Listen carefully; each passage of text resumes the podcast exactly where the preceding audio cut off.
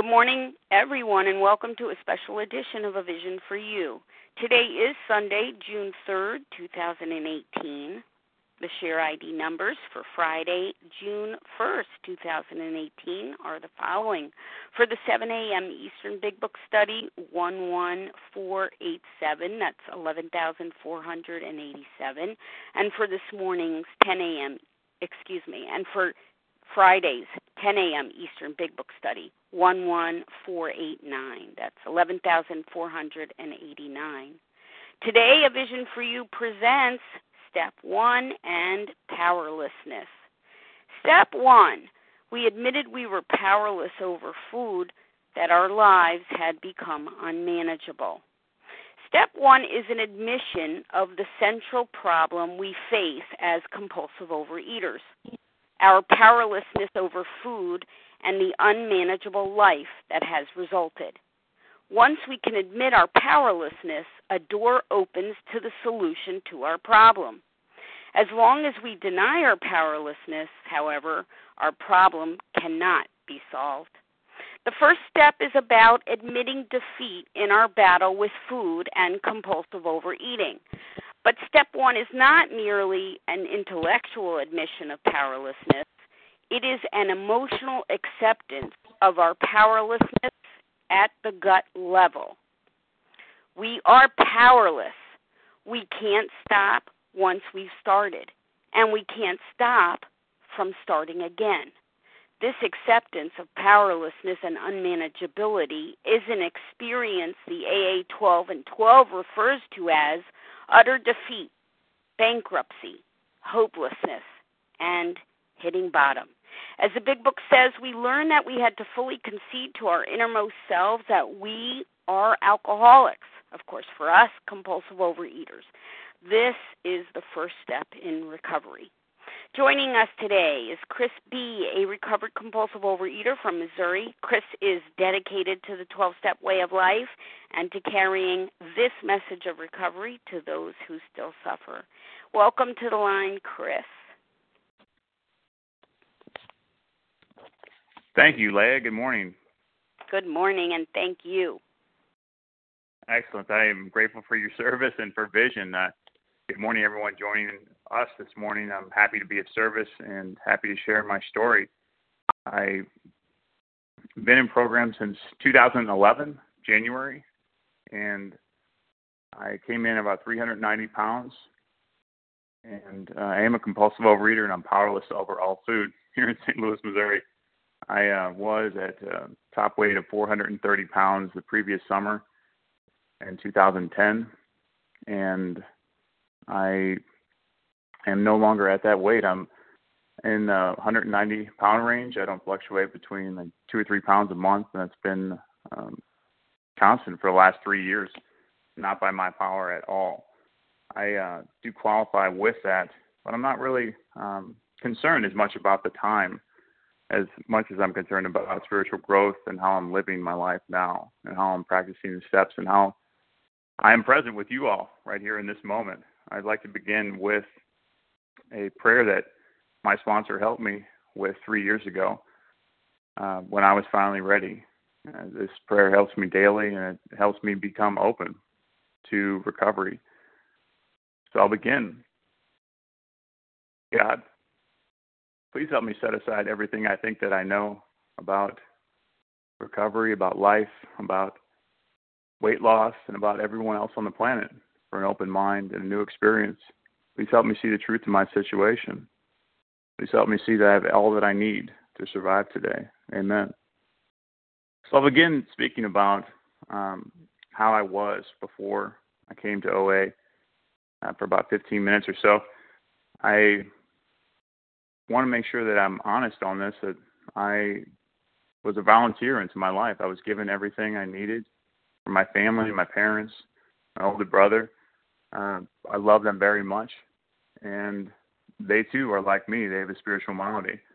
They are compulsive overeaters. One's in program, one's not, and that's okay. They're doing the best they can, and I love them. I was a volunteer into this environment. I'm not a victim of it by any means. I was on my first diet when I was five. I was a little over 75 pounds in kindergarten. And it became apparent that I escaped from life. I really felt comfort in doing so. I all I wanted to do was watch TV and have food, have my binge food. I really felt a difference in myself and other kids. Um, I was overcome by self-centered fear more often than not. It just was in my nature to seek comfort through that belief, this surreal belief that I was different than other kids, other families. Um, and I obsessed about those thoughts. I really did. I I felt like if you didn't like me or you didn't um you didn't accept me, then I, I was no good. And I I comforted and welcomed those thoughts as well. I really wore my uh, emotions um nowhere near my sleeve at that point. I mean, they were I was like a kettle, um, just a, a keg waiting, a powder keg waiting to go off, a loose cannon at times, and at other times I was just happy. I controlled my emotions. I had to be a friend to everyone, and then I would blow up. And I um I lived my life like that growing up.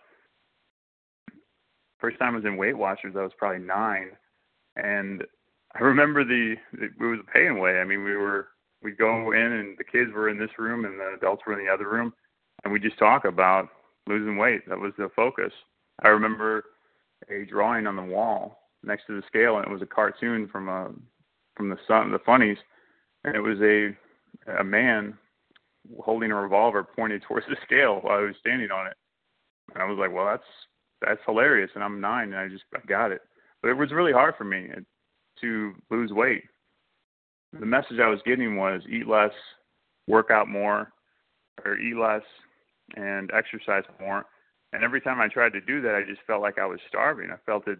I felt exhausted, and it just wasn't something I I could sustain. But it was up to me to fix it. It was always up to me. My willpower, willpower, willpower. I had to fix all of it.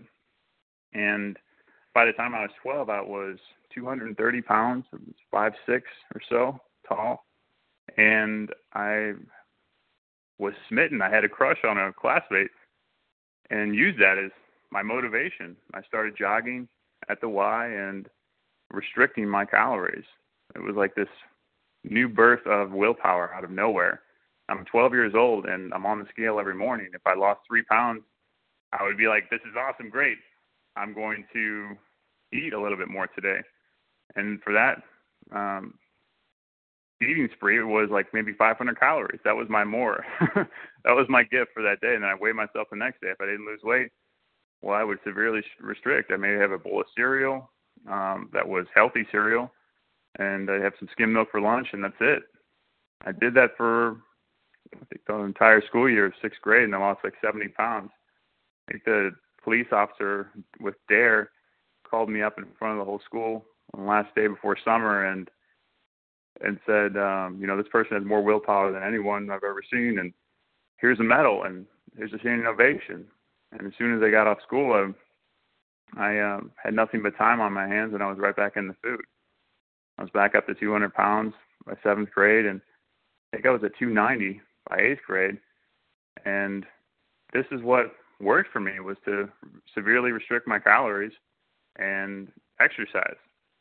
I remember losing my vision. I became like almost blacking out at football camps and um, hiking with Boy Scouts. It was just I needed to take more calories in. And the only thing I knew that worked was to not do that, to con- to use all my power to fix myself. And I really obsessed about this future date, this future self, this future life, who I would become at this weight, um, the skinny person. I didn't think about any other problem in life or that people of healthy, normal body weight, skinny people actually had problems. I was just, I heard that, but I didn't hear it. I was just like, well, just get out of my way. Anything that didn't fit into the belief that I was um, married to, basically, just wasn't welcome. And I had to do what I had to do, and it was all about me and my weight. And all the while, I was just alienating friends, and um, I wasn't happy. I really associated with being unhappy. I really associated with isolating and uh, taking everything personal. I got in trouble a lot, a lot of in-school suspension, a lot of um, stay-at-home suspension, a lot of fights, a lot of arguments with teachers, authority. It just fit. I'm no good. Um, I'm a bad person. Life is no good, and it couldn't have been further from the truth. But that's the pain I dealt with growing up. That's um, I really believe if I was adopted and didn't have my family, I still would have been the same person. It would have been even worse circumstances. Then I would have been like, well, this makes even more sense. uh, I would have had the spiritual malady and been on that path regardless. But I digress. I actually was in a situation when I was a senior in high school where my folks moved to Boston and I was here in an apartment to finish senior in high school because I wasn't going to go to a new city. And I got my way a lot of times. More often than not, it just seemed like a. And I was living here with my brother, and I probably gained 100 pounds partying on the weekends, eating all kinds of food. Weighed about 355 pounds by the time I graduated high school, and I just didn't understand what was going on at all.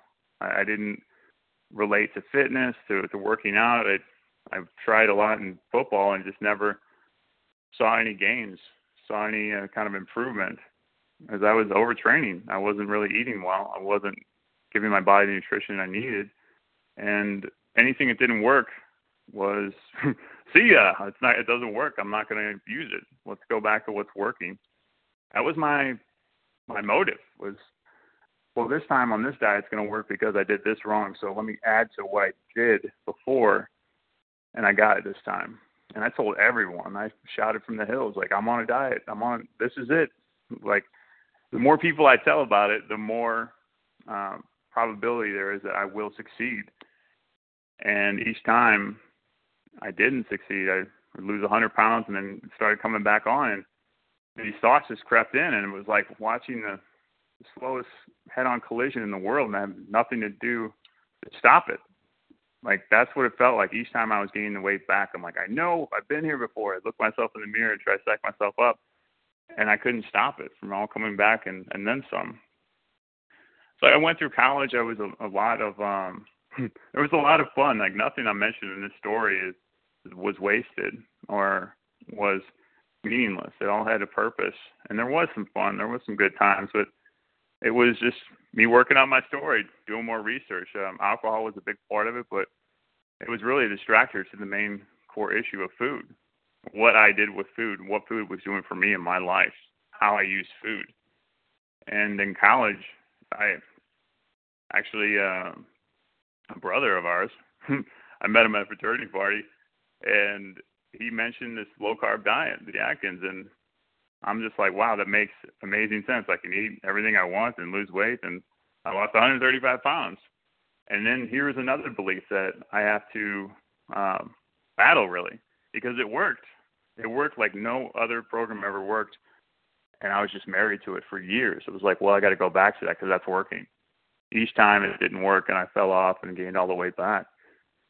And I ended up again alienating some relationships, getting in a big fight with a pledge brother of mine and best friend senior year. It was about a month after 9/11, and my life just blew up, and it was all based on fear.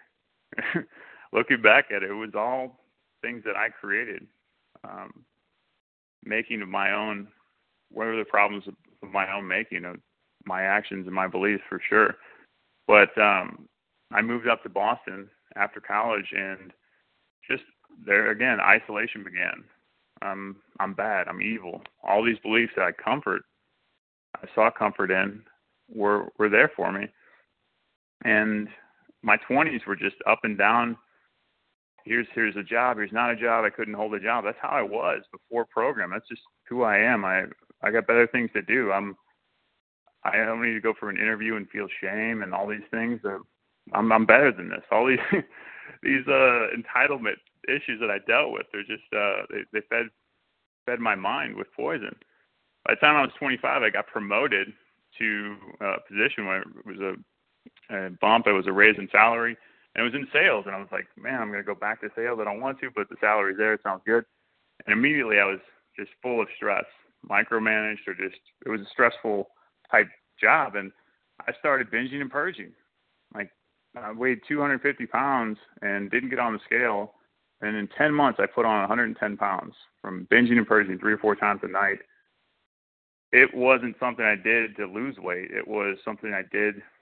it was beyond my mental control, that's for sure. And I I sought therapy. I sought um, medication management, and it didn't work against it. I mean, the therapy was wonderful because it was like, wow, I'm actually talking to someone who's objective, and we're getting down to these things, these core issues. But it was actually very painful. I remember uh, a way to sort of summarize some of my beliefs would be, I can't accept a compliment. I can't accept a gift without getting even. I need to give you back uh, a gift that's like worth five or ten times my, much more than the gift you gave me, just to, so I'm even in my mind because I'm not worthy. And the therapist stopped me when I was sharing that with her and said, "Well, yeah, you're not good enough," and it just broke me. I like went right to tears because I was like, "Wow, no one's ever said it or put that to words. But that's the truth." I mean, I was uh, best man at my brother's wedding and gave a decent speech. I mean, I was um, pretty inebriated, but every I had people laughing and crying and uh, everyone on my family and friends complimented me on it and said, "What a speech! That was awesome." And I just like discounted it. Nah, you know, it, was like, it could have been better. Nah, like, every one of them just discounted it. Couldn't take it. But back to binging and purging and being in therapy. Like I thought that I needed to go to the beverage program.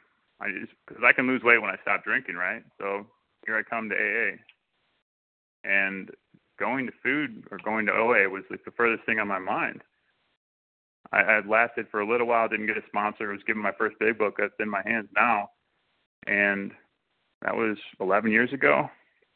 And eventually, I came back to St. Louis. Was just battling, going to the gym, doing everything I could with my willpower again to fix myself, to overcome my weight problem, to overcome my life. And I was just getting darker and darker in my mind, full of fear. I was over 400 pounds at this point, and I, I couldn't get underneath 400 pounds. I would start contests at work. At we'd go to the Chinese buffet and beef up to give ourselves a leg up, I guess, in the contest. Throw a 100 bucks in, and I remember getting second place, but second place was me losing 15 pounds, and that's it. it was um, it was just goofy. I mean, I was smoking cigarettes and drinking again at this point, and I could not get underneath 400 pounds for the life of me and I could not feel better. I just felt worse and worse as I, I got older, and I was only 30 years old. I went back to therapy. I was unemployed again, and the therapist said, "You've committed to therapy. It's been a year. You're doing great. Your depression's looking to get better. You need to go to a spiritual program." And she introduced OA to me, and I was like, "What do you mean? I'm trying to fix myself. OA? What what is this all about? You know, I'm and I'm 430 pounds and I'm binging and purging."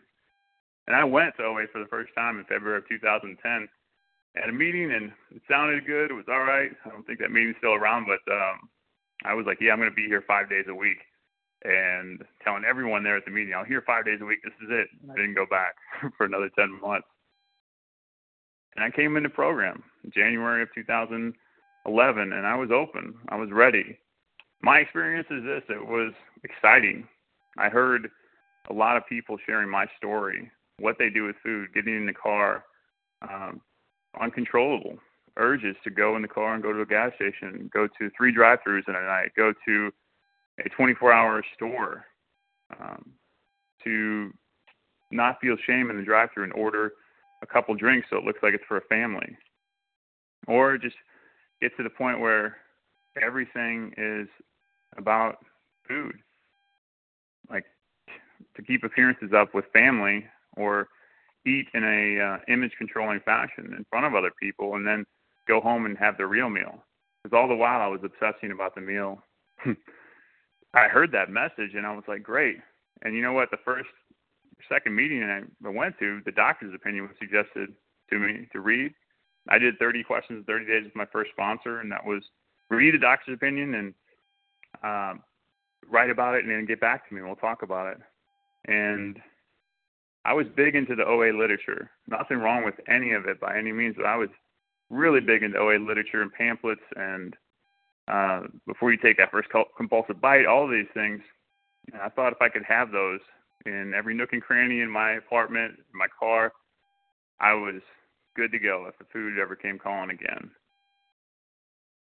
And I was really excited. I think um first six months I would go to a meeting and shoot if I was late, I would just wouldn't go and I'd go to a parking lot and maybe read a book on like the OA twelve and twelve or it was like everything had to be perfect at first, but then everything was fine. It was just my tribe. It felt like uh, mostly women. Went to convention.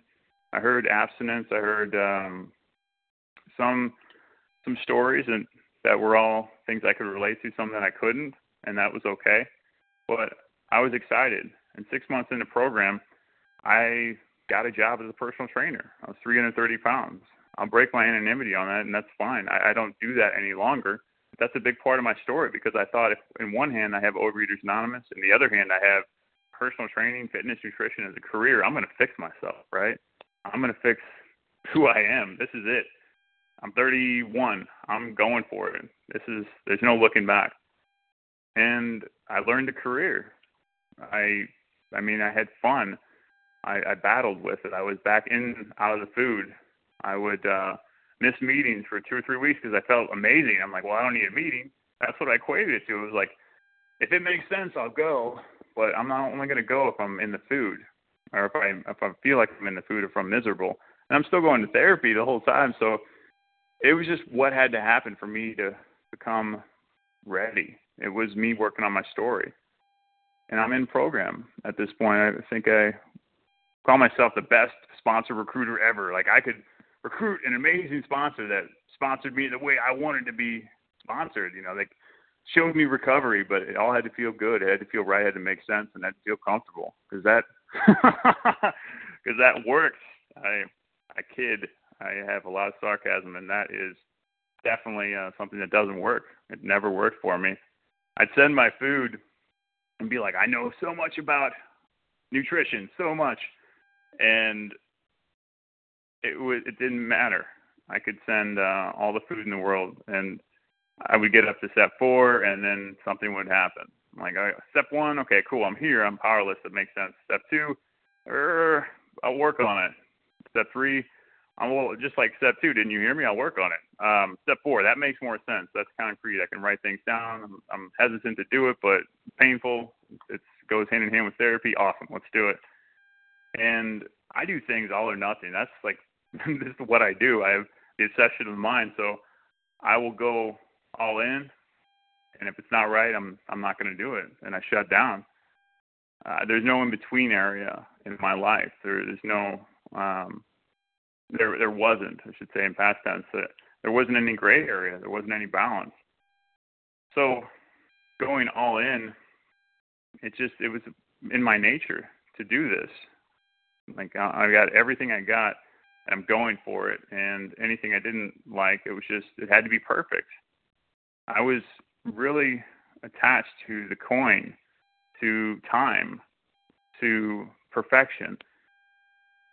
And I felt ashamed if I couldn't walk into a meeting and say I've been abstinent. I felt ashamed if I couldn't brag and say it's been 30 days, hurrah, let's let's clap. This is my experience. Nothing wrong with it at all you know, everyone was asking me to be a speaker.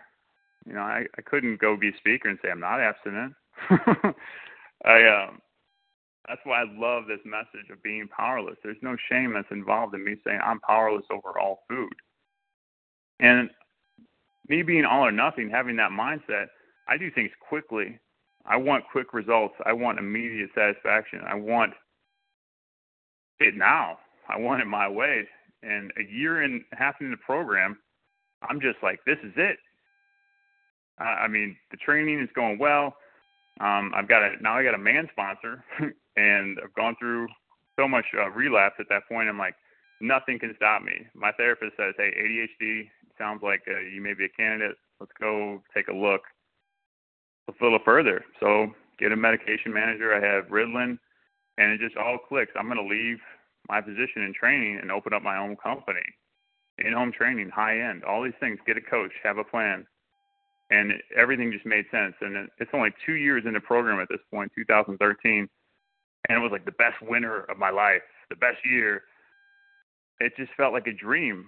I'm working in a restaurant to support the business as it begins, and then eventually I left the restaurant. Not even two months later, and all my ducks are in a row. I'm creating my own schedule. I'm working really hard. I have a marketing coach. It becomes high end. I'm making more money than I've ever made in my life, like 10 times more than I was at the gym. And everything is going well. Like just like Bill says, I had arrived. All my ducks are in a row. My schedule's here. Um, was awarded 10 grand for this operation transformation con- contest. It was just all these things feeding my ego, like I am the best. I am superior. And it didn't fit these beliefs that I grew up with, these beliefs that were really deep inside my subconscious that I'm not good enough. I mean, I would generalize anxiety is what my therapist called it. Um, just imagining through all the success, I would imagine someone coming up and knifing me because it it was like I'm snatching defeat from the jaws of success. Like that's the way I felt. I had a, a bunch of money coming in like within four days, and I would be so full of fear, I would believe that I was broke. It just, it was no way to live. I mean, I, I went to uh, live in a high-rise luxury apartment, market there, and my commute was to work from home or eight floors to a gym in the building. Not good enough. I, I had a sports car. What else you got? Not good enough. I'm insatiable. I'm an addict. Like that's the way. That's in my nature. I could wear 32 size clothes. I could shop wherever I wanted to. I had arrived. I have this nervous disposition that just tells me that's not good enough. That doesn't fly. And I'm in this building for three months and I'm getting accolades from all kinds of people 200, 300 Facebook likes. You know, still not good enough. what else you got, life? You know, show me. And I mean, women of all ages are attracted to me for the first time. It was scary. It wasn't what I thought it was going to be. It was what I told myself I needed to be what I deserved my whole life to fix me. I lost 200 pounds at this point, only two years in program. Everything was fine. Everything was great, but it wasn't. And I'll quote or paraphrase a brother of ours from the past, that Chuck C. And I'm here in St. Louis next to the Mississippi, or I use that as a body of water, but I can look out over the arch over the Mississippi River, north and south, the horizon, and fill it with food. It would not be enough to satisfy the obsession of my mind. It would not be enough to satisfy my ego. I could fill it with money. Still not enough. Fill it with women. Fill it with validation, thrills, fame, all of that. It's just not going to be enough. And that's where I was. Three months into this new building. The best year of my life, as I was telling everyone, I love life.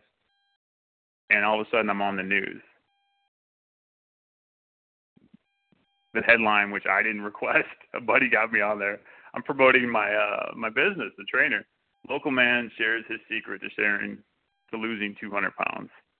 Are you kidding me? Like they put that up there, and it's like uh, some just didn't feel right about it. I'm like, I didn't do this, you know. And the whole time, my sponsor's like, "You want to get back to the inventory?" I'm like, "Well, yeah, you know, I'll get back to you. You know, cool. Like this is uh, life's going so well. Let's, I'll get back to you."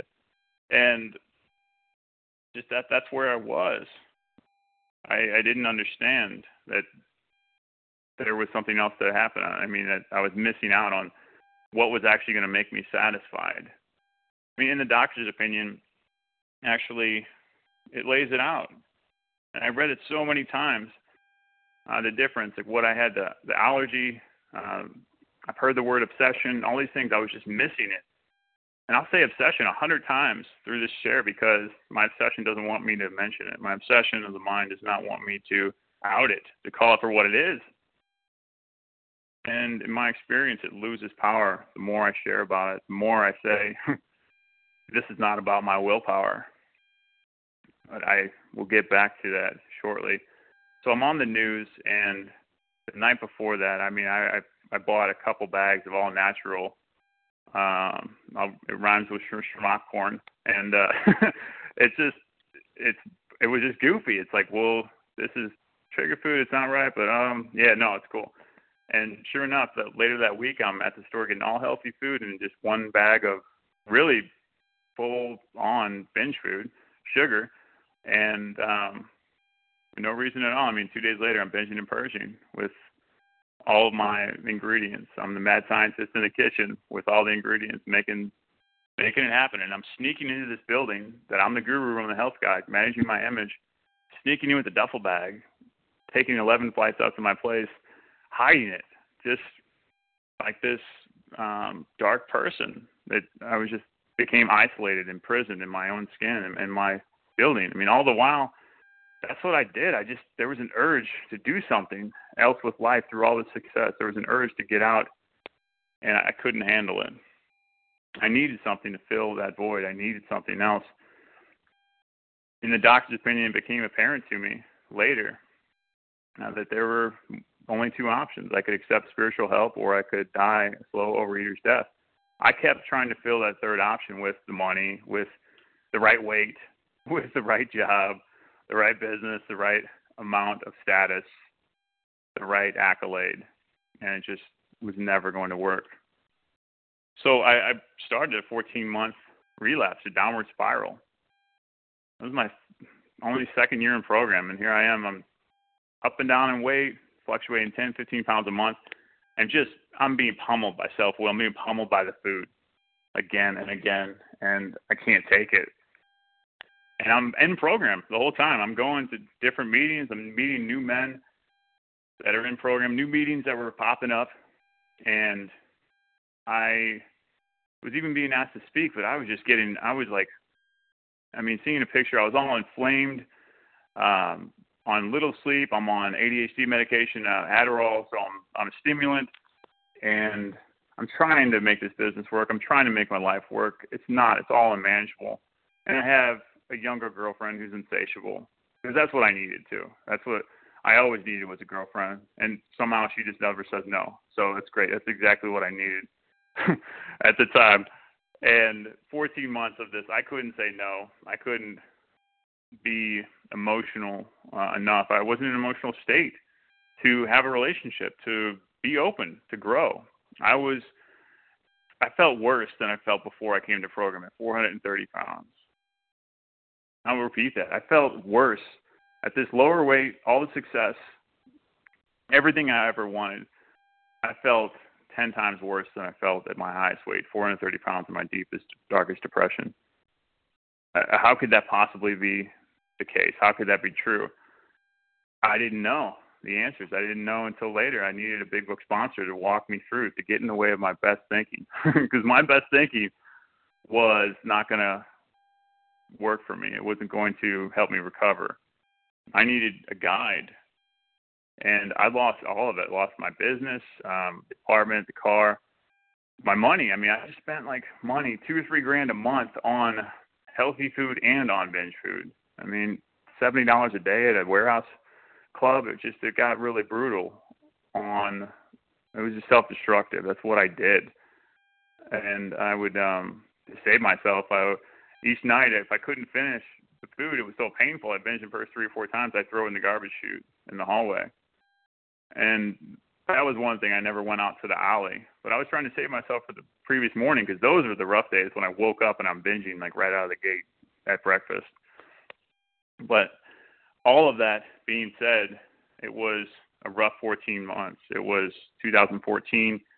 The business is going down. I'm leaving the apartment, leaving the car, and I had to move in with my brother about 20 miles west of St. Louis um, with his kids and I lied. I, I was like, yeah, I'm one client away from um, from getting rent. I'll be good. And to back up a step, that summer I borrowed a decent amount of money from my parents because I was just unmanageable in all ends. I mean, the previous year I told my father I was solvent. I didn't need to borrow any more money, and here I was borrowing more money, and they had to cut me off. That was a gift. it really was. And hmm. here I was just under this delusion that I could get another client and pay my brother rent and make it all work and pay back my debts. And I felt like I was dying. Here it is, January 2015, four years into program, and I feel like I'm dying. Like this is it. I'm watching anti-sugar films and all the conspiracy things during the day, and showing my brother and kids how to shop healthy. And then at night, I'm in the food. I'm stealing their food. That's what it, it took for me completely broke. At a certain point, my brother's like, "You got to go get food stamps." I'm like, "This is crazy. What happened?" And I came to a meeting. It was like four weeks without a meeting. My girlfriend broke up with me, which is awesome. It had to happen, and I went to the meeting. And it was a newcomers meeting. I'm sharing how I'm suffering, and right after the meeting, all of a sudden, it's me and my um, previous sponsor from the previous summer, uh, a man, and we hadn't really worked the steps. Um, we we got together, did some fellowship for the first time, and he called me at one point that previous summer and said, "Hey man, what are you doing tonight?" And I'm like, "Man, get up. you know, I'm I'm hanging out. What are you doing?" And he's like, um, "I'm gonna go out to this field and light a couch on fire. Want to come with?" I was like, in the midst of my uh my obsession and my relapse and all, I was like, "That is the coolest damn thing I've ever heard. How could I not come with?" And we fellowship out in the field, watched the couch burn on fire, some asbestos, took the stars in. But that was like my first real fellowship experience. Like I took OA in in small doses. I I didn't go to all day conventions or uh, retreats uh, for much more than just one speaker. It was like, oh, I, I'm good. Let me get back to my life. Let me get back to my life. Let me get back to it. and um, back to that meeting, that newcomer meeting. I'm just in this pit of despair, and he got in my face at risk of pissing me off and said, "Do you have a sponsor?" I took a breath and just like, "No, I don't." And he said, looked in my eyes and just said, I can't recover alone. Let's begin. And we did. We went for a hike that next day. I worked in the big book with him um, one hour a day, and I probably called him three or four times a day. I was so full of fear, I couldn't go back, I couldn't go forward, I couldn't go outside, I couldn't stay in the present and the now. And I kept calling him. Every time I'm on the phone, I felt really uncomfortable.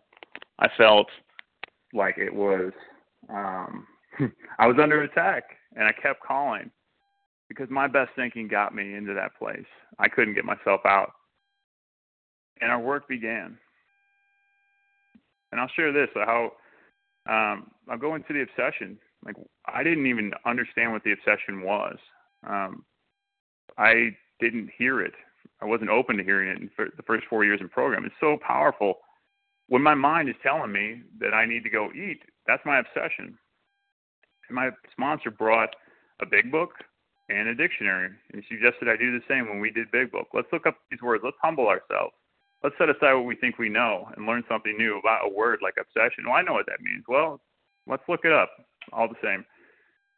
And let's see which definition speaks to us. So, obsession, look this up, as unwanted thoughts that continually occupy and intrude on a person's mind. yeah, that hit home with me. It still does. That's my obsession of the mind. That's the way my mind works. And it's okay. I for some reason I felt like if I had the obsession I was recovering wrong or if I had this thought that I should be ashamed that people that are 20 years recovered in OA don't have the obsession. They talk about it. And I'm like, well, that means I'm doing something wrong if I have it. No. You know, it's a gift. The last three years, I haven't had the obsession of the mind for probably 90, 95 percent of the time. Doesn't mean that doesn't come up in my subconscious in a dream. Doesn't mean that my mind doesn't operate the way obsession. It just it's the nature of my mind. So when I have the obsession, I'm on the phone. I'm calling it out. There's no shame in that, and it's wonderful. I have the obsession in the mind. It it will tell me that I should be ashamed for having the obsession. That's what my obsession says. You should be ashamed for having the obsession. Don't talk about me. I mean, it was so elusive that I didn't even know about it for four years. Like, yeah, I saw the word, I read about it, but in the doctor's opinion here, I love this paragraph. Men and women drink essentially because they like the effect produced by alcohol. The sensation is so elusive that while they admit it's injurious, they cannot, after a time, differentiate the true from the false. I mean, my obsession was so strong that my alcoholic life seemed the only normal one.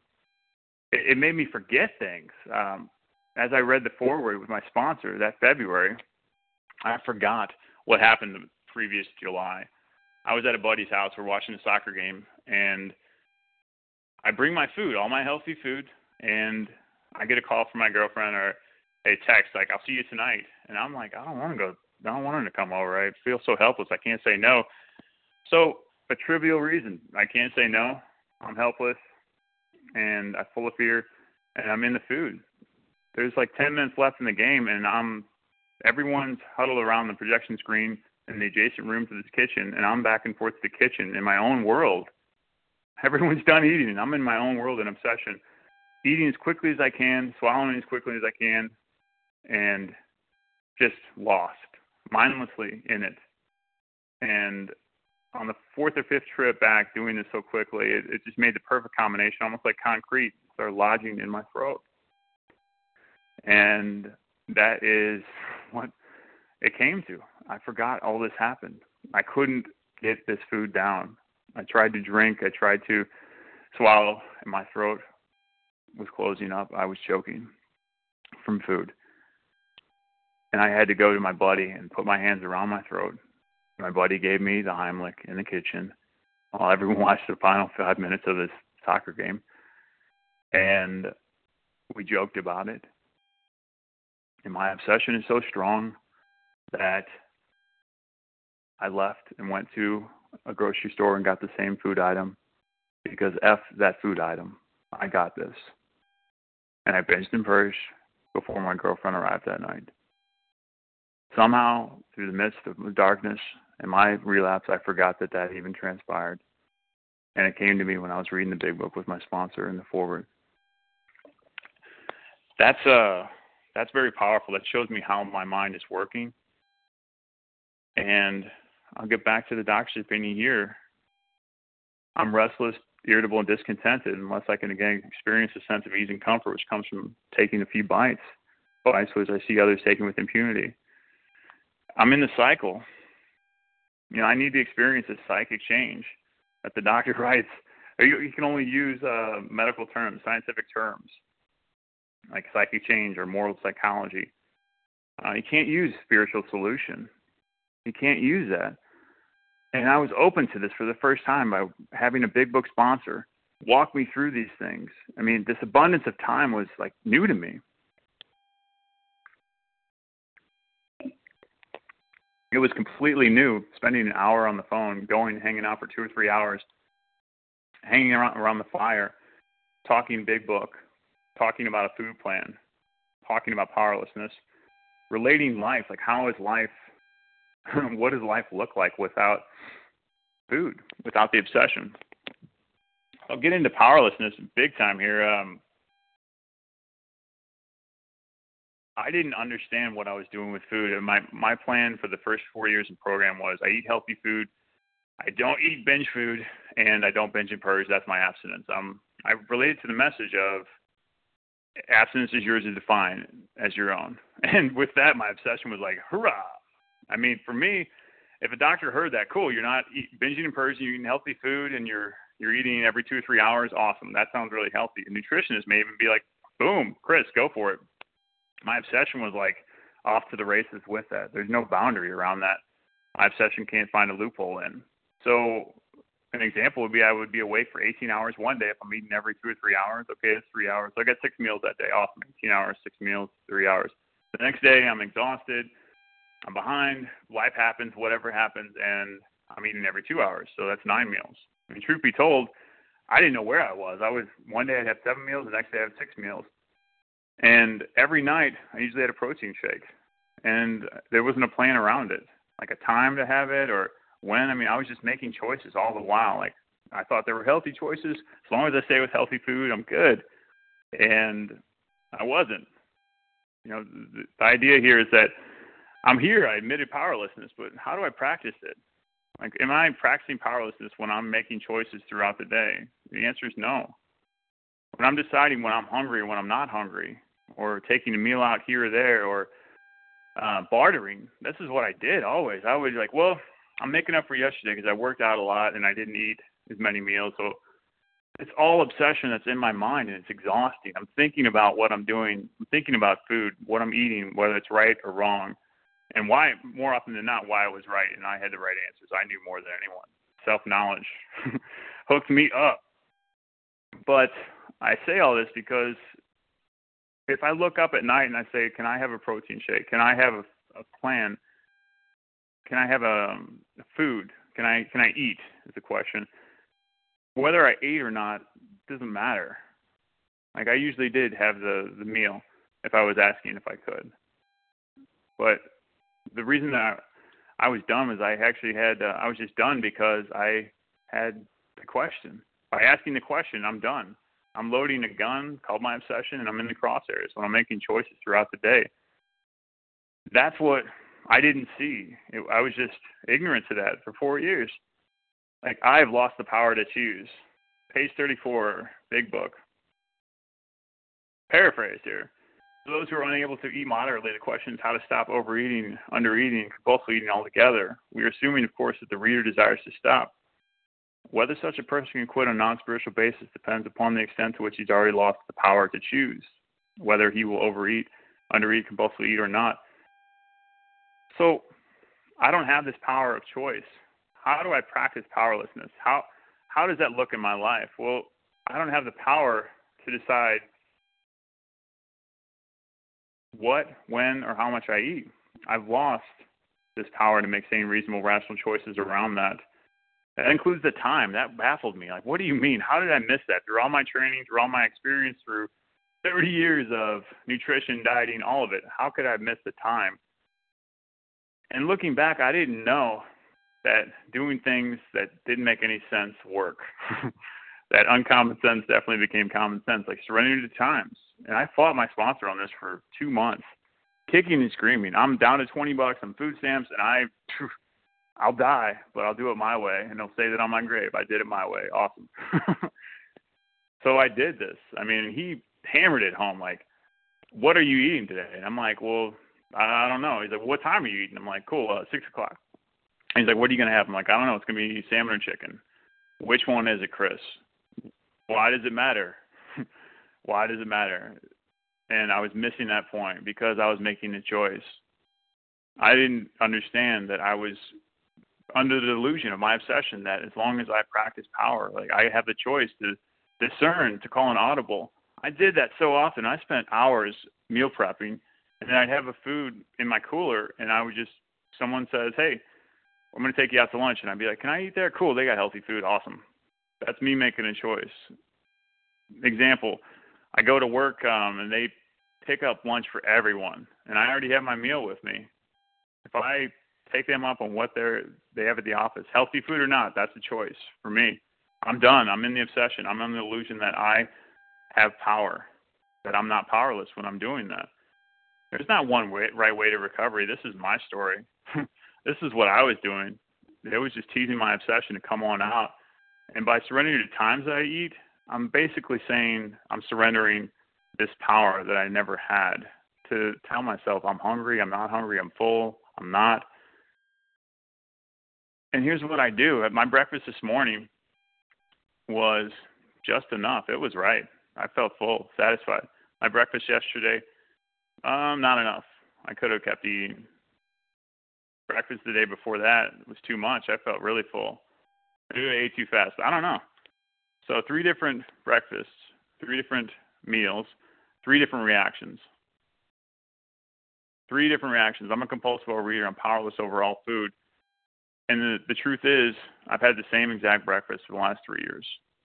I love breakfast. It's wonderful. Same breakfast, same time, right when I wake up, and I got three different reactions. I could keep eating, I ate too much, or this is just right. That means I need a plan. I don't know. I don't have the power to decide what, when, or how much I eat. I have to weigh and measure. I fought calories and all this this idea for years. I mean, I made 200 bucks an hour. Like, I am the guru. I'm the only trainer on the world. You know, that's that's who I felt I was. That's, that's my ego, and I fought it. And when I started doing it, my obsession got worse. Looking back, why would my obsession get worse if I'm doing it? Well, nothing alive wants to die, and my obsession sure didn't want to die. So when I follow a food plan, I'm not making choices. My obsession's losing power. it's just it's remarkable. And I was on the phone several times a day doing 90 meetings in 90 days. I mean that that's what I had to do to overcome the obsession. The only thing that's ever worked in my life has been the spiritual solution that's alive in the big book to alleviate the obsession of my mind, to give me peace over this obsession. And it's just wonderful. So I started. I was like, awesome. I'm putting legwork in. It wasn't just given to me. I had to create my own food plan, and I still resisted. I'm the author of my own food plan, right? My own schedule, and I'm like, this can't work. It doesn't make any sense. But I, I began 7 a.m., 11 a.m., 3 p.m., 7 p.m. Those are my meals, and I'm like, I'm going to prove my sponsor wrong. I'm going to prove this method wrong. It can't work. All the while, we're working the big book every day, working the steps, going to meetings. I'm saying things in meetings I'd never said before. My name is Chris, compulsive overeater. I am sick, and it would tear. I would just break down. I was opening up like never before. Here I am. I'm equal with everyone, no better, no worse. Humble, acting as if cultivating this relationship with the higher power all the while. So 7 a.m., 11 a.m., 3 p.m., 7 p.m. And the food was down. And all of a sudden, um, I'm working the steps with the sponsor. I'm sponsoring other guys. I ended up being um, three months later, it was June of 2015. I'm in a cross country road trip with my brother, his girlfriend, three kids.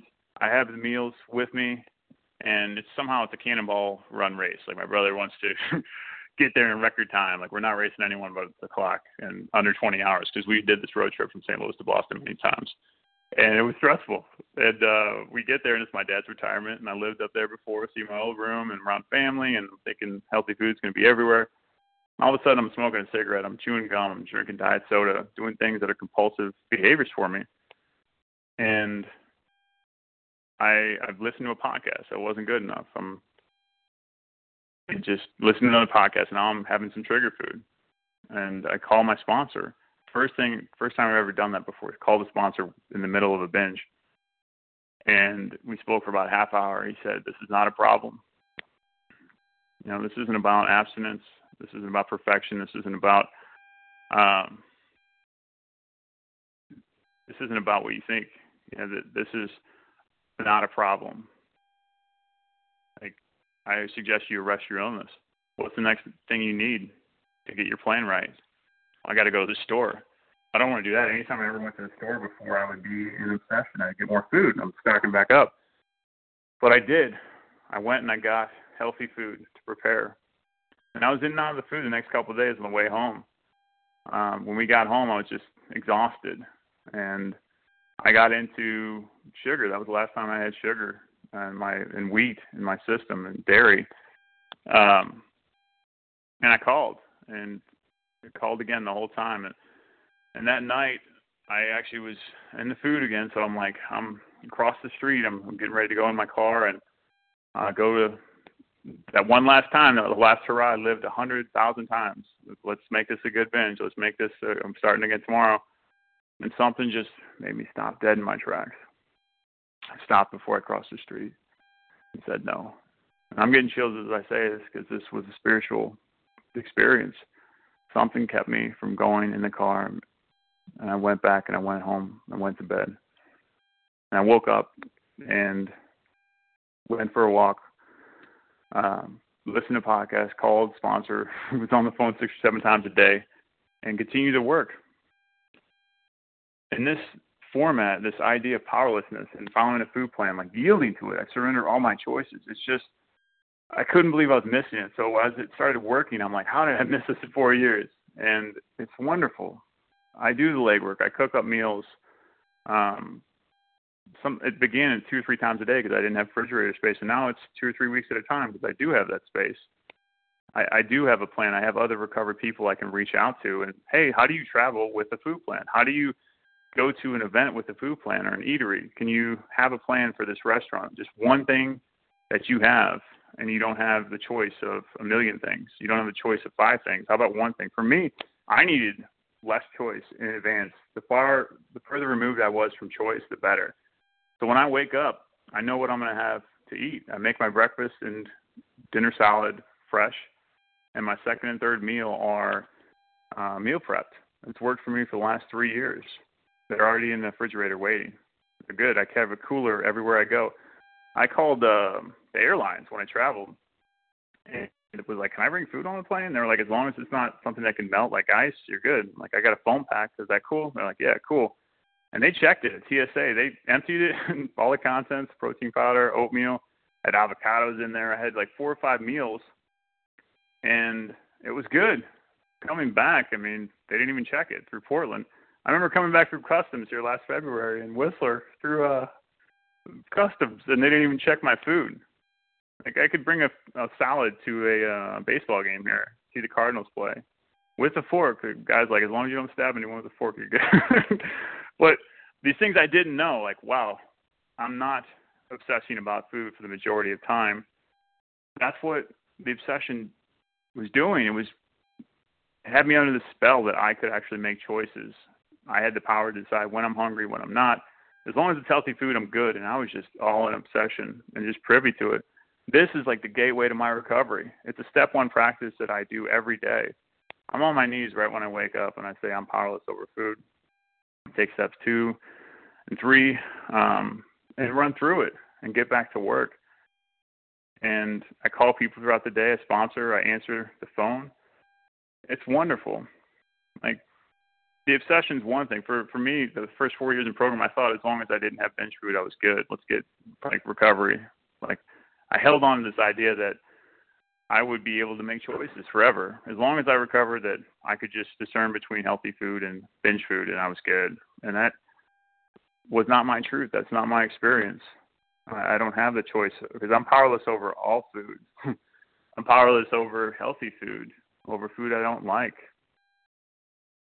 Here's another example. I mean, binge food I had to get in the ring with. Uh, I remember seeing a diet. I'm like, two years in the program, I'm just like, well, it's got nuts on it, and nuts for me are just like crack. I, I can never eat one serving, and never have been able to. I'm like, well, this new diet is gonna be low carb and include nuts, so I'll put the nuts in the trunk. There we go, five pounds of nuts in my trunk. We're good to go, because that that'll work. I didn't know about the obsession at this point, and two nights after having those nuts, I got to think my neighbors were like, this guy's out of his door. What the hell is in his trunk? Because I was out there half a dozen times a night, just going in my trunk, grabbing a handful of something. Like that's my obsession. I, I can't stop it. Um, the allergy side of things is is just very powerful in the doctor's opinion. It tells me I have the phenomenon of craving that basically at once become paramount to all other interests. So the when I ingest these substances in my body, they become the most important thing on the planet more important than anything I care about, more important than anyone I care about, my family, my friends, my job, my life, my very life. That's the phenomenon craving for me. And it usually takes about three days to get that out of my system. Anything short of a first bite or eating off my plan, changing the time or calling an audible right on the spot, I'm going to change this meal and it's unnecessary to do so from healthy food to healthy food, that's obsession. Anything short of a compulsive bite that's trigger food or just even changing my plan for no reason at all. That's the obsession in my mind telling me I have this power. That somehow I can make it happen, make it work. And it was all killing me. The funny thing is is that I'm just so grateful that my sponsor was sent by God to help me save my life. I was I was a drowning man. I needed it. Four years in, I didn't have 10, 15, 20 years to to mess around with this. I would have died. I, and the truth is, in 2015, when I'm following this food plan, it felt like dying. That's what my obsession told me. Follow this food plan, and you would die. It showed me what I was doing with food. Like I've never had heroin or crystal meth in my system, um, but I could understand what detox felt like for the first time. I never felt this level of fear when I put sugar down. That's not my experience. That's okay. I felt fear when you take away my power of choice. Wow, that was a gift. That was just incredibly revealing to me. Say that I cannot make choices around food. I have to follow this plan at these times, these amounts, and this substance, and I'm not changing it. I'm a fish out of water. I'm a man without skin throw me out of an airplane without a parachute. That's what my obsession told me. I mean, that's what it felt like. It was a gift because that's recovery. it's scary. It's not comfortable. It I couldn't manage my life. All of the devilments on page 52 were my reality.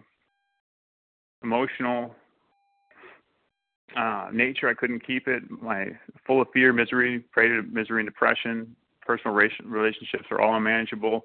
Financial, couldn't make a living. I wasn't of real use to anyone. All of those were affirmative. You're yes for me, and it was just, it was the hardest thing I ever did in my life. And I'm still growing. I'm still learning. I'm never done. I don't have all the answers. And I'm here to be um, in love and of service. As Dr. Bob puts it, to clean house, trust God, and to help others. I'm here in these steps and to, to help carry the message of depth and weight, as it says in the doctor's opinion. I need a message of depth and weight that my sponsor had, that his sponsor had, that these guys in my tribe I call. We do 10 steps. We continue wherever we are in the country. We talk almost daily. And when we sponsor, we sponsor that way with the tribe. Call all these guys. Reach out. You're in the obsession, get on the phone. Like for me, if I'm in the obsession, I'm on the phone within 60 seconds. That's the most powerful tool I have next to my food plan, surrendering to every meal on there, every choice, yielding all my decision. The most powerful tool I have is the one on the phone. If I'm in obsession, I no longer fight. I don't use willpower. That's a gift. I don't use my willpower. That's all that made sense in my life. When I go to bed at night, and we kid on the phone on these meetings, and we'll say, you know, I'm done eating. I used to text my sponsor, I'm done eating, and it was a cool thing because at eight o'clock at night to say that, anytime in my life, it meant, well, I hope it's it's the last meal. I hope I'm done eating. And sometimes I wasn't. I'd go have healthy food or I'd go have binge food. And either way, I was using willpower if I ever said that before. When I say it now, it's something outside myself. I have to access power. Totally a step two thing, but I have to access power to follow a food plan. Because it's not me doing it by any means. And it's going to take work. Getting on the phone. Like last time I had obsession, came from a dream around my birthday. This was last March. And uh, I was just, it would seem like five minutes of the dream, but that feels like an hour. And in dream world, right? And I'm in this food and we go to work and they have different dessert items and they're reading they're singing everyone's birthday and this food item was not a typical birthday food item but it had my name on it it literally had my name on it in icing and it was in my dream and i'm like walking in the parking lot i'm like thanks god i'm just smiling i'm like you win i'm on the phone with my sponsor and talking about it because i feel like what is god what am i going to manifest this obsession from my dream now um that was a gift from god to get on the phone. I was on the phone with the sponsor twice that day. It was uh, first time in a while like that. But hats off to my obsession. I respect it that much that I'm going to get on the phone. I'm not going to do battle with it any longer. If it's there, I got to name it, claim it. I'm on the phone. I yield to my obsession, and I practice powerlessness with this food plan. That is my practice of step one. Practicing powerlessness is something that I could hold in my hand I've written it out. It's not in my head where my obsession lives. Uh, that's where my food plan always was before. Like I got it, food plan's in my head. Well, I'm making choices that way. I need something tangible written down. When I feel exhausted, when I feel life coming at me, that I can refer to. Like, oh wait, what is what does sanity look like in terms of food in my life? Well, here's my food plan. I eat at these times. Here's exactly what I eat awesome. It's already in my cooler. It's, it's spoken for. I know exactly what I'm going to eat until I go to bed tonight. It's like that for us. I mean, that's what my that's what sanity looks like in my life in terms of food. Because I'm insane if I'm under the delusion that I can make cho- choices freely, healthy choices. I can't do that any longer. I'm uh, I'm here for spirituality and spiritual growth, and I'm just very grateful to have freedom from obsession and to share that with you all here this morning. And with that, I will pass.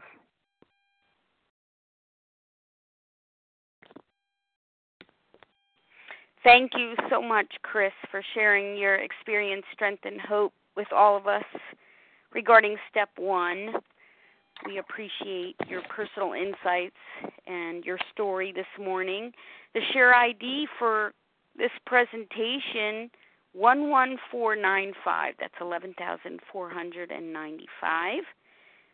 We'll offer Chris B's contact information at the conclusion of this recording, so stay tuned for that. Now we will transition to question and answer segment. You can ask a question by pressing star one to unmute. Please give us your first name and the first letter of your last name as well. Who has a question? Gina R. Hey, Gina. Good morning. Anne Marie N. Anne Marie.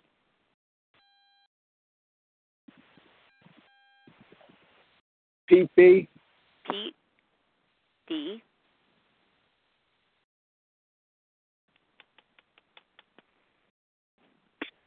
Leslie M. Leslie M.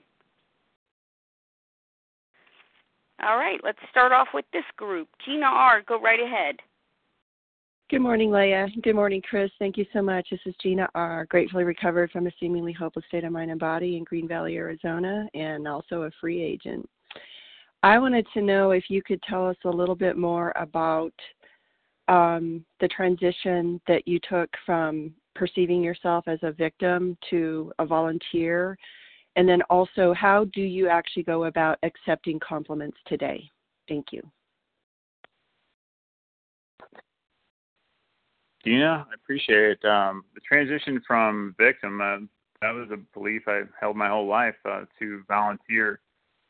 Uh, it's still a practice. It, it's still one of acceptance.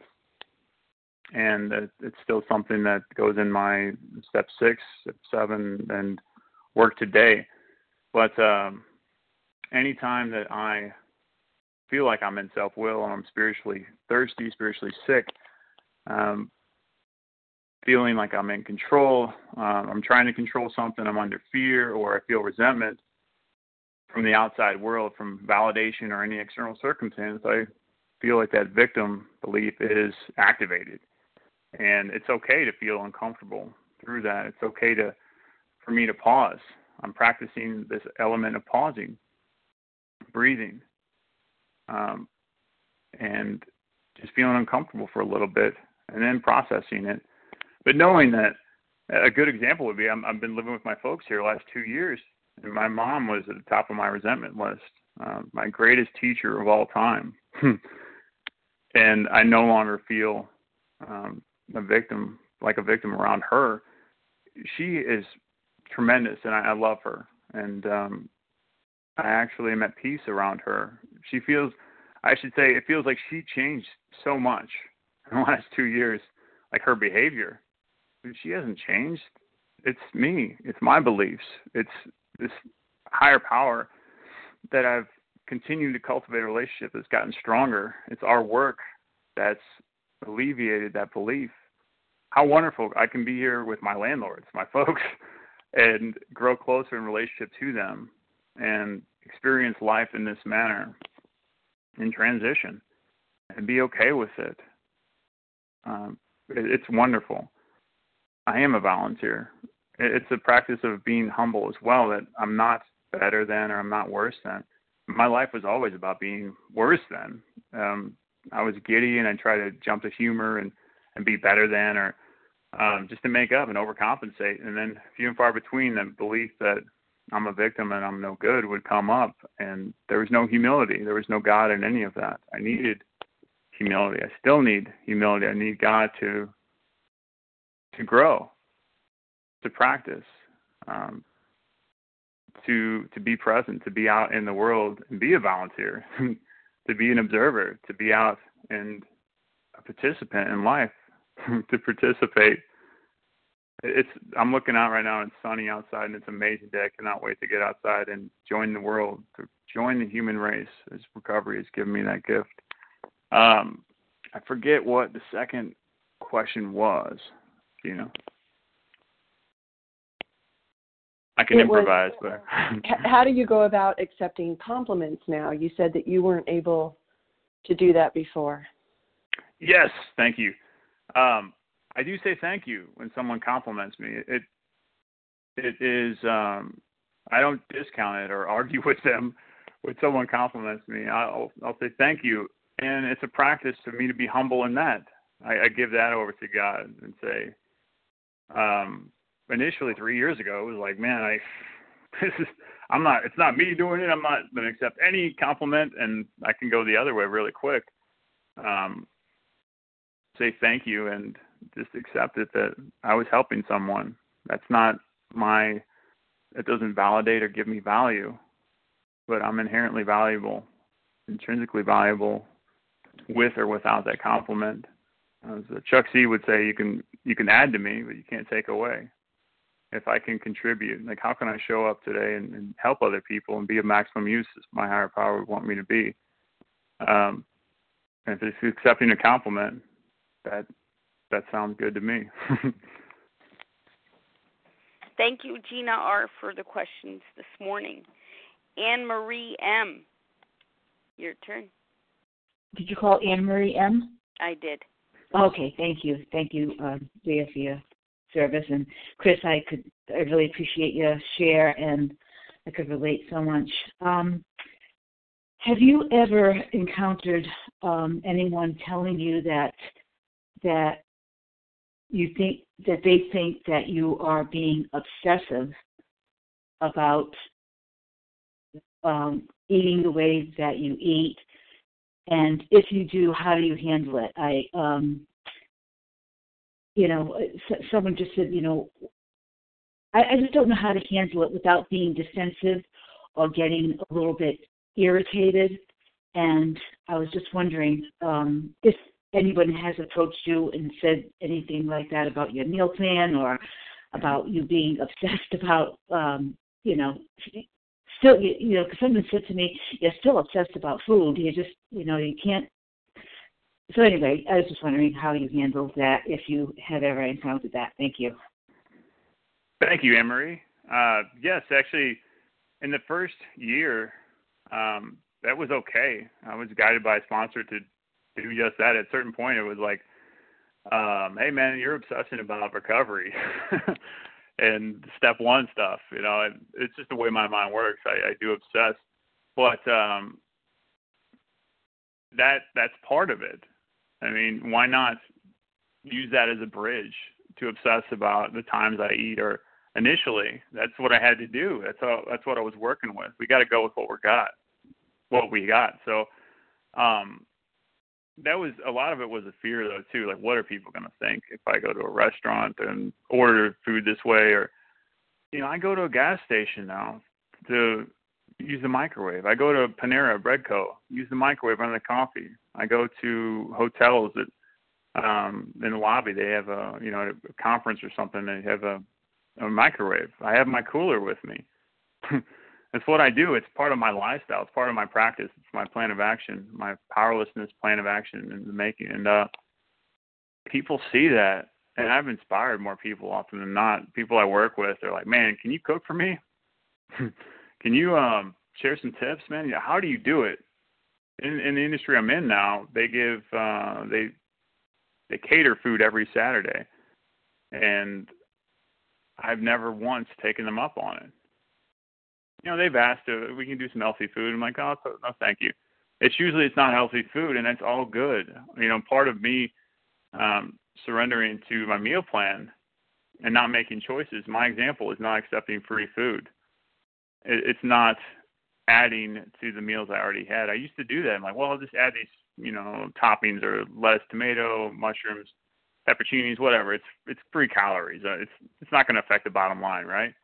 Well, it's messing with my obsession when I do so, and it's that important to me because it's killing me. So if I get criticism, which I, I don't believe I ever have, um, I've only gotten supporting um, supporting statements from other people or questions and if if I get criticism, it's hundred percent to do with the other person, hundred percent about their beliefs, and maybe they're feeling judged or they feel like they should. I'm totally speculating, but it's maybe they they see something. I don't know, but for me, it's something I would work on with my sponsor, and continue to talk about that. Um, you know, is the food plan ever done? No, I mean it's evolving. My schedule is going to change. Uh, our lives are going to change. We're, we're going to have to uh, adjust, and we can do that together. We can do that with other people, and ask these very questions, which are important. Like how how do you go about handling um, people saying that you're obsessing. Well, I, it's almost like thank you.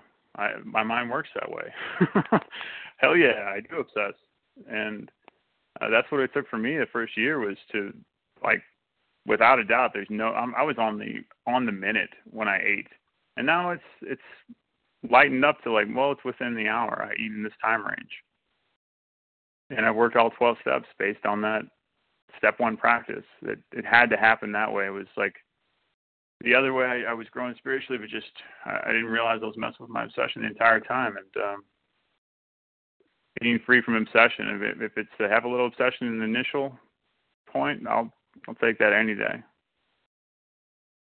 Thank you, Anne Marie, for the question. Pete B, you're up.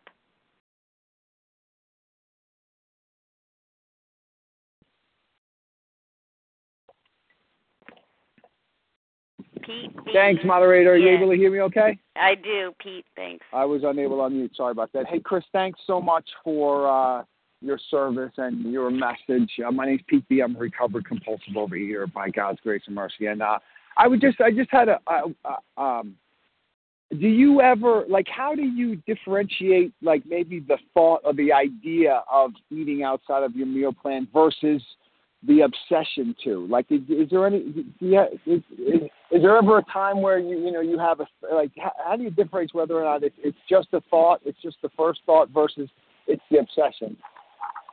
With that, I'll pass. Thank you, Pete. I appreciate the question. Um, well, initially, if I'm struggling with step one, um, it's all the same to me. So if it's a thought and it's like um, nowadays, because I don't have obsession at all, really. I mean, I can kind of smile at it. I'm I drive past uh, restaurants and don't even notice them anymore. Like, oh, that that was a new restaurant. Okay, didn't you know someone mentions it, or um, let's say last night I'm watching some TV and there's a dessert on some sugar food, and I may just think about it for a second and then be like, oh, I'm powerless, you know. But if I'm beyond that, and initially, and I'm struggling with step one, and I, I don't have any way to um, to stay have the food down, and I'm really struggling with food, and I'm I mean, any thought is a reason to get on the phone. Any excuse to get on the phone and say I have an obsession, welcome it. I mean, the more fellowship, the more time spent on the phone. It's it's prayer. It's exactly what it is, and it's calling out the obsession. My obsession will get on the phone and talk about sports or women or the weather before I even mention the obsession. Well, maybe I just need to go to a meeting. I'll feel better. Like, no, I'm going to call it out and say, I'm an obsession right now. I need someone that is recovered that can guide me out of that obsession because I'm a deer in the headlights when I'm in it. Like that's that's when it's too late. Like for me saying I got it, I can battle it, and okay, wow, I'm good now. I uh, hmm, I feel better. I can go to bed. Like I did that so many times. I just need to get on the phone if I'm not sure about obsession or thought, and to look at my program overall. If I'm in the bedevilments, if I'm not getting the nine step promises, if I'm where am I at? I mean, for me, when I get stressed um, or I'm in a transition, a period of growth, a new job or first day, whatever it is, um, I could dream about food, and that's just normal. That's okay. But um, that's a good question because my obsession doesn't want me to get on the phone. Don't pick up the phone because then my obsession has a chance to live. If I get on the phone, I can leave five voicemails before I get a hold of someone and get through to someone. But the truth is, I can leave five, I can talk to five people live before someone gets through to my obsession. Thanks, brother. Thank you, Pete B. Leslie M. Star one to unmute. Good morning. This is Leslie M. Uh, Leah, thank you so much for your service, and um, Chris, thank you so much. It was a, a very, a very powerful message. I'm just starting to sponsor, and I was wondering if um, there is something aside from sharing your story, if there's something particular you do with new sponsees um, to help them with um, finding their powerlessness. Thank you, Leslie. It's a great question. Um, first thing I do with them is uh, go to page 52, and I go to the bedevilments paragraph and word that in the form of a yes or no question. Are are you having difficulty in your personal relationships? Yes or no. Uh, if they answer one or two yeses out of that, usually if they're in a meeting, they'll probably answer seven or eight, and I'll tell them how that's a. I'll share with them how that is unmanageability. It's a good place to start, and then to go to powerlessness. There's a a great way. I mean, go into have them do their food and weight loss history, and get to the big book as soon as possible. As far as reading like the foreword, right to the doctor's opinion, um, talk about obsession. Look up the word obsession with them. Look up the word compulsion. Talk about the phenomenon of craving, the doctor's opinion, um, and getting a plan together. You know, even if it's three meals a day and it's three buffets a day. That's a plan. I mean, we got to start where we're at. They're 500 pounds, and that's all they know is three buffets or three. They don't know how to cook. We still got to eat daily. Let's start with just the times that we eat. Uh, for me, the times were so revealing. It showed me how many times I was putting myself in the position to give myself the option or the power of choice. Like how many times in between those times that I would be like, well, I can have an apple. Well, someone's just throwing, hey, try this piece of whatever. Or just how many times I was asking myself, can I eat? How much was I obsessing about food on a 24/7 basis? And it could be healthy food or just the the idea that I was um I was like making up for yesterday's deficit of food, like putting a debit in the system. like, oh, I got this. I always did that. Like, what are we doing with food? That's how and through their drunk um or their food log, you can see like what they're how are they like Bill. I mean, as you get a little later into Bill's story, how are we showing up with food? What's food purpose in our life? What's food's role in our life? And that'll become clear and clearer through legwork. Uh, they have to do legwork, create a food plan. Anytime they want to go off of it, um, you know, are we powerless or not? And it's it's it's someone has to be guidable. It takes a lot to sponsor someone, a lot to work together. It takes a lot to recover for real. It does. Everyone knows that. It's it's a lot of hard work. It's the hardest thing I ever did in my life, and it's wonderful.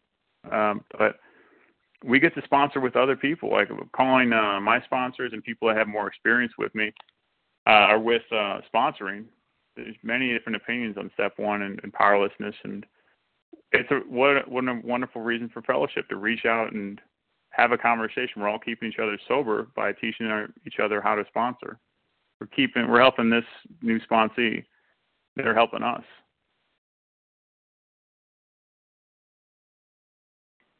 Thank you, Leslie M., for the question. Who else has a question for Chris this morning? Star one to unmute. This will probably be our final invitation for Roz, questions. Um, Jody EQ. Roz G. Eleanor and Roz G, Jody EQ, Eleanor, Ginger C, Ginger C,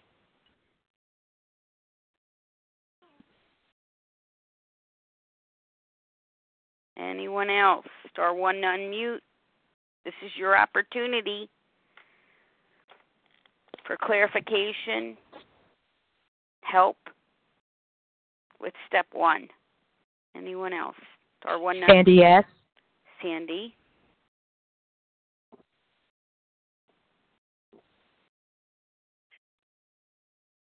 Going once. Twice. Tanya S. Tanya S. Three times. Okay, great. Everyone mute please except for Roz G.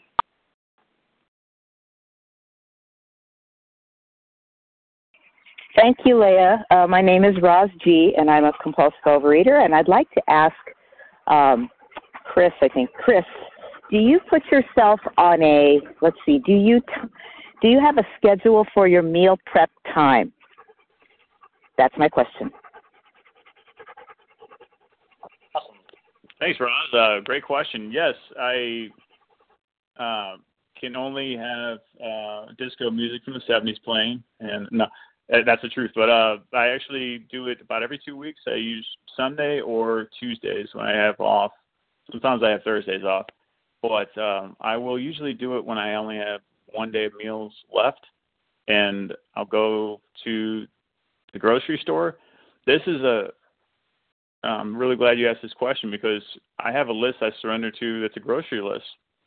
Um, that was something I was doing before. My sponsor helped me see this through, like I couldn't see it before, but I was going to the grocery store and just making up my meal plan as I went. It's all healthy food, and I never threw food away. I just fit it all in. So I was overeating unhealthy food or just not having a plan at all. For my meal prep, I, I'll actually last time I did it, uh, I think I had 35 meals prepared. There's a whole order of operation. I got the grill, uh, sweet potatoes and microwave going. I got veggies sautéed on the the stove. It's all um, assembly line fashion. I'm just uh, my sponsor likes to say a clerk in the warehouse, just filling out the orders. Nothing more, nothing less. I got the scale there. All the Tupperware is set. Chopping board. Uh, put all the healthy fats in. Good to go freeze half of it, freeze about uh, more than half. I keep about five days worth fresh in the fridge and freeze the rest. And as far as the allotted time, I'm down to about three hours, which I'll take that. I mean, each meal is on average four dollars, five bucks a meal. I think I spent fifteen bucks on a salad at uh, for lunch the other week. I'm like, good God! Um, but on average, four or five bucks per meal this way, and three hours for what 35 30 that's 18 days that's almost three weeks worth of meals. Divided into three hours that's like a no brainer um sometimes it goes to three and a half or four to clean up. I mean i dance around. I got the headphones on. I make it a party. I uh, do fellowship on the phone. And i still uh, can procrastinate but uh getting it done it's like it's important. I, I wouldn't have it any other way. If i woke up without my meals prepped or planned i would be um Hmm. I, I don't know what I'd be. It's just not part of my lifestyle anymore. I, I have to practice powerlessness every day. Thank you, Roz G, for the question. Comment. Oh, so, sorry. I love disco music too. I'll stop. excellent, excellent. Okay, thanks, Roz. Jody EQ. Thank you, Leah. Thank you. Uh, this is Jody EQ, gratefully recovering in California. Thank you so much, Chris. Wow, what a story. Um, how did you develop your own, and how do you help your sponsees develop a food plan? Excellent question. Thank you so much, Jody. Uh, for me, I had so much experience in it and creating food plans uh, for myself, but also as a profession that I created my own food plan. Um, and I, I, you know, what's funny is I did put the legwork in. I was so against looking up calories and exactly knowing where I was in terms of calories that I, I didn't do it until um, I had an experience a few months into following a food plan where I'm working with heavy equipment outside. I'm doing CrossFit, working out, and I just had the plan, but I was having a banana and having like a protein shake, and it was a huge banana instead of a small apple. And I even was so anti-carb at that point when I went the other way and just added healthy carbohydrates in. I'm like, well, let me just add a little bit of sweet potato with my salad, which was off plan. And um, by the end of that month, with all this activity, I actually didn't lose any weight. And i was like what gives? I looked up all my calories and i was four or five hundred calories north of where i thought i was going to be. So that was me making choices and just i, I had to look up like know what i was doing.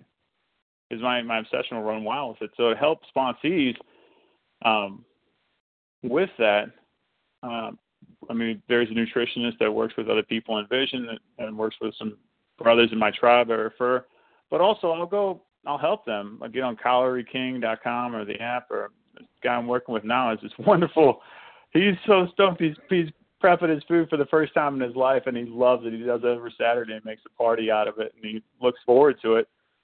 And he actually put the idea in his, uh, I think it was the something from the 80s that he took this idea, but he started seeing he was obsessing. Like we were looking like he's obsessing all week about the meal prep. So he made flashcards of three different food items, and he has his four-year-old pick the meals.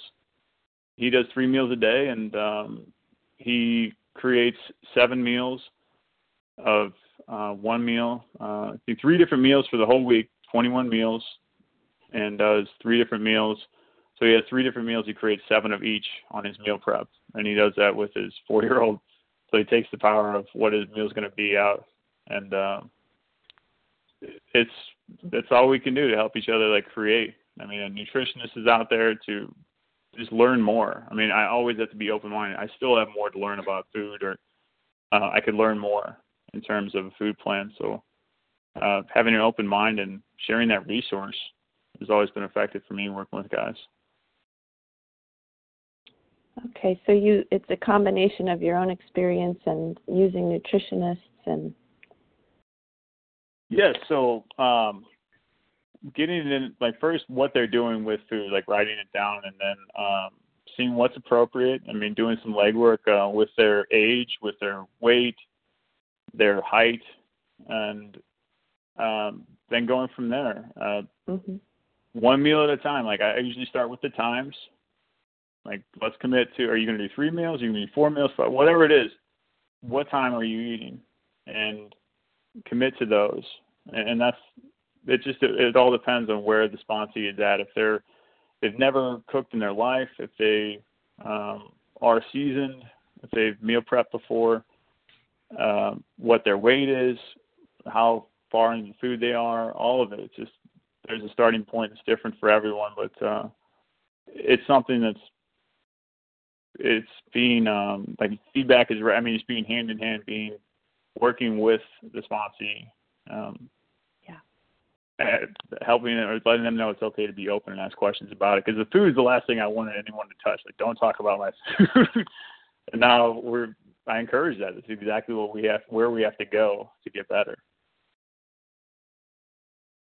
Thank you. Thanks, Jody. Thank you. Q. Eleanor F. Your turn.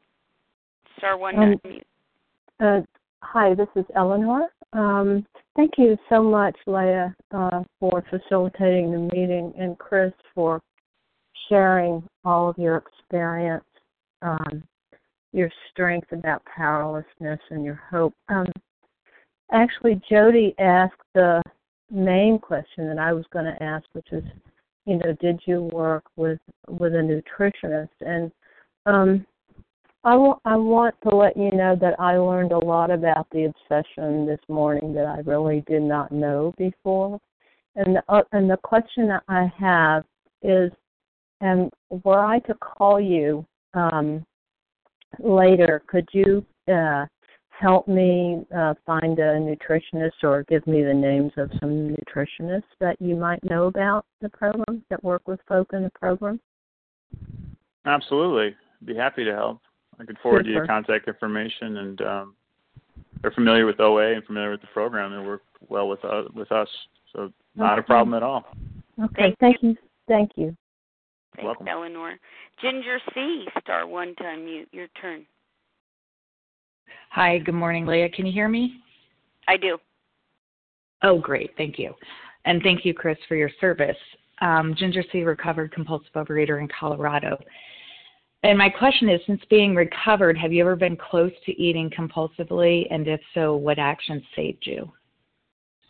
Awesome. Thanks, Ginger. I appreciate the question. Good to hear from you. Uh, the last time I was super close um, was 2016 uh, May, and I was I was I've been a year removed from the food, a year following the food plan, already through 12 steps, uh, sponsoring all of it, and I was so I, I got a judgment or felt shame from some comments that a family member said, and I was speaking at um, on step one at a Super Saturday that that day, and I was on the phone and I actually had fellowship with my sponsor that night, and all was well. I came home, I just felt that urge, that old something's wrong, uh, that I don't know if I'm compulsive. I, I mean, I went to a meeting the next morning and was just feeling compulsive. I I took a nap that that's and woke up and I I went in the cabinet and I'm like, if there was almonds there, I probably would have gotten them. But um, no one was in the house. I was isolated. I'm like, I'm hitting the trail. I'm to take a bike ride. Made some phone calls, and I didn't bring my phone with me on this trail. It was a windy day. I'm out and about, and it just I'm going on the Katy Trail. It's a railroad to trail, and just everyone coming my way is going in slow motion. It's a gorgeous sunny day, not a cloud in the sky, and I'm just like, well, I don't know where I'm going, but I'm still going to go. I probably went 10 miles. And as soon as I turned around, I realized why they were going in slow motion. I had like a headwind of 40 miles an hour that I'd never experienced. And I mean, fear just hit me. I'm like, I don't have my phone. What if I have to walk? Ah, and I already felt compulsive, and I was doing I was an obsession, Ginger. I was going through the motions. I'm going to Walmart. I'm in the binge, planning it out in my mind, and I had a whole feeling of if I'm going to do this, I'm going to might as well die. I prayed. I was out in the trail. I didn't have any food with me, which is awesome, but I was feeling fear, and I'm it's me and it's God, and that's it. And I was like, God, show yourself. I'm here. Have all of me, the good and the bad. Take me, do with me what you will. Show me what I need to do. I'm not going to eat.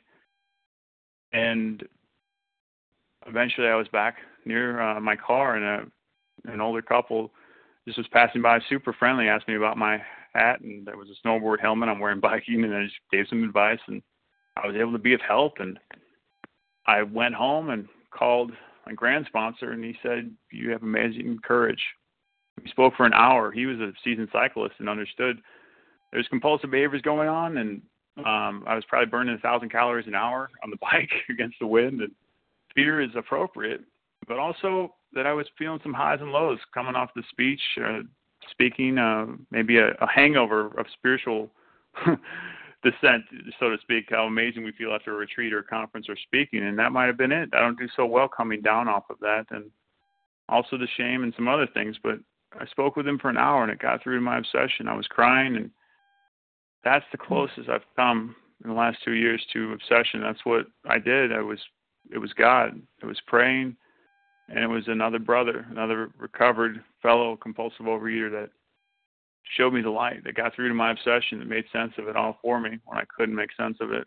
And I didn't eat and I woke up the next day and here we are. Mm, thank you, and thank you, God. Thank you, Ginger C. Sandy S., your turn. Star one to unmute. Hi, Sandy S. from Florida or Nashville. Chris, I really loved that you had such a low bottom with the food.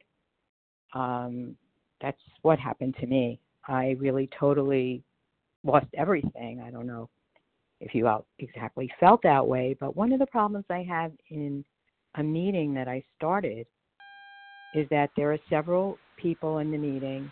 It's a very small meeting that just haven't had the impact from food that I did. And I just I just find it difficult. You know, I get frightened that I'm going to start thinking that I could take her first bite. Like I just don't get it. Why someone would come to OA, be functioning at a high level, and not be devastated by the compulsive overeating. And I don't want to take their inventory, and I don't want to decide who's a true compulsive overeater and who's not.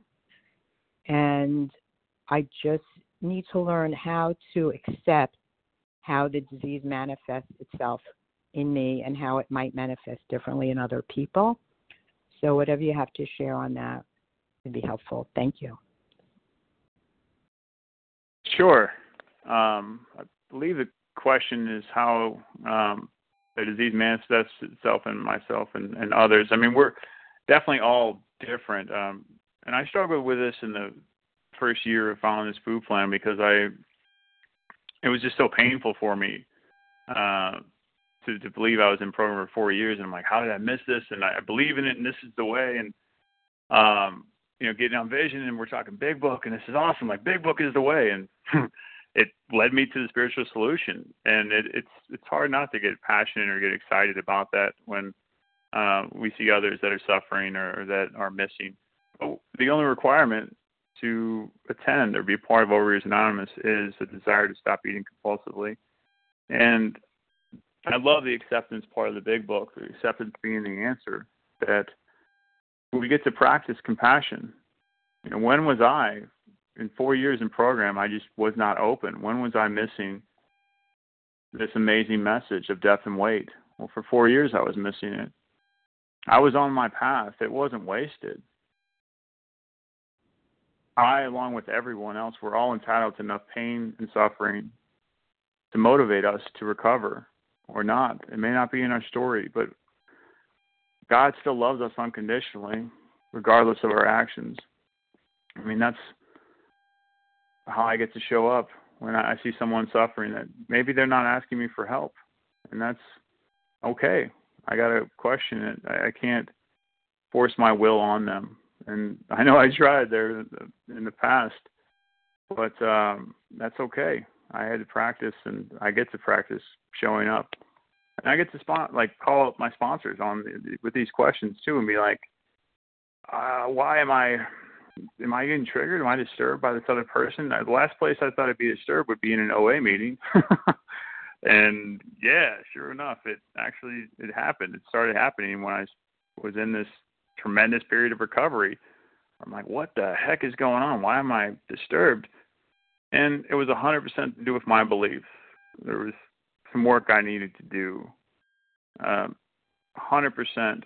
You know, if I, I hear this in the program and you spot it, you got it. I mean, what is it about them? And I'm, I need to get the column work out. I need to do it with my sponsor and like identify this core belief and then bring it to God. Like, how can I live in acceptance. You know, I, I I've created meetings here with other brothers here as well in step one in this format, and it is something like we we get to practice. I showed up with control and you wanting it to be a certain way, and if it wasn't, and that was necessary at that time for me to learn something about myself.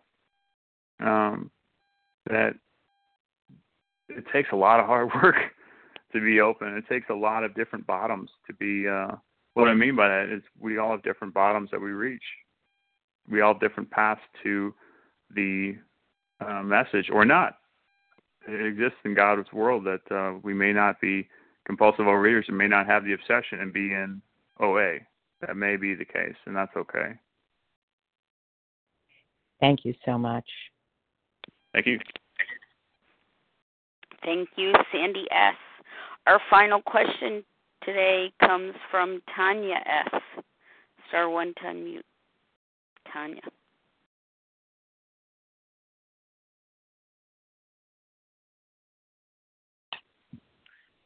Hi, this is Tanya S. from Ten- Knoxville, Tennessee. Hi, Tanya. Um, so, I had I have two quicker questions. If we don't have enough time, we can just do the first one. My first question was, you said um, when you're having the food thoughts or the obsession returns, you reach out to someone. Well, given that often people are very busy these days, um, if it ever happens to you when you try to reach out to a bunch of people and no one's answering their phone, which is, you know, people have work, kids, life in general, what happens if you really need to reach out to someone and you can't reach someone? Okay, great question. Um, I continue calling. Um, I my tribe answers their phone and get back to me, but I, I continue calling, and the voicemails do help. But I I got to approach program with like my hair's on fire. If I'm in obsession and I'm thinking about food, I've got to get a hold of somebody.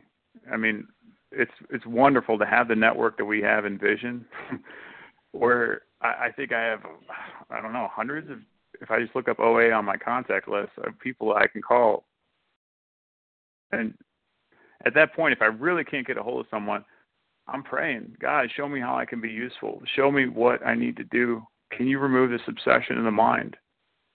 God, show me that I have everything I need to survive right now. I have enough food, enough water, enough shelter, enough oxygen. God, I need enough spirituality show me that I have all I need right now. Help me set aside everything I think I know for an open mind. Help me see the truth in my situation, God. You know, in the, mm-hmm. the practice of calling, reaching out to people, it is prayer. It is that's intuition God's giving us to to love ourselves, to be of use, to be helpful. We're helping all of those people that we're calling. I wouldn't answer my phone if you weren't helping me, and I'm not helping you. It's like it, it's how I'm of maximum use to my higher power and the people about us. I mm-hmm. I answer the phone. it's uh it's insurance, as Dr. Bob I think put it. Um, insurance against our obsession. It's like taking out uh, paying back, giving service to what we've been given, freedom of the obsession. Mm-hmm.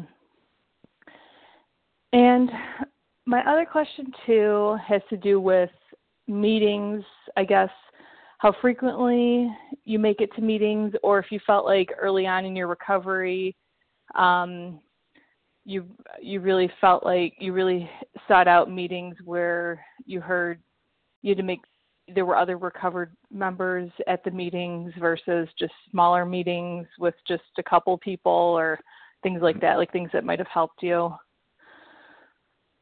Sure. Excellent question. I mean i, I did um, sponsor guiding um, me to do 90 meetings in 90 days. And um, the truth is, if we're on the phone, like you and I, if we do fellowship, that's a meeting. I mean, if I'm listening to podcasts, that's a meeting. Listening to Vision, that's a meeting. If I can't get mm-hmm. to an OA meeting, um, I'm using an AA meeting, a, a message, a big book message where they're recovered people. I I find someone that I can uh, relate to, and I hang around them. Mm-hmm. I mm-hmm. uh, and the thing is, is that initially I needed that 90 and 90. I stopped counting after 45 days because I was going to. I mean, I had two or three hours worth of conversation, including that meeting that was face to face, and I just stopped counting. It just became part of my life. But now I'm at a live meeting maybe two or three times a week, um, and sometimes I mean that became uh, one time a week. But I was still on mm-hmm. the phone every day. It's it's okay. part of my life, but it's very necessary. Uh, do what works for you. Find people that you can relate to and uh, that are recovered, and hang around them. Okay. fellowship. Okay. Thank you. Thank you. Thank you, Tanya S. And thanks to everybody this morning who asked questions. And of course, thank you so much, Chris, for sharing your personal insights and experience with us and this very helpful presentation today. Thank you. Thank you, very Leah. Thank you. Once again, the share ID for this presentation is 11495.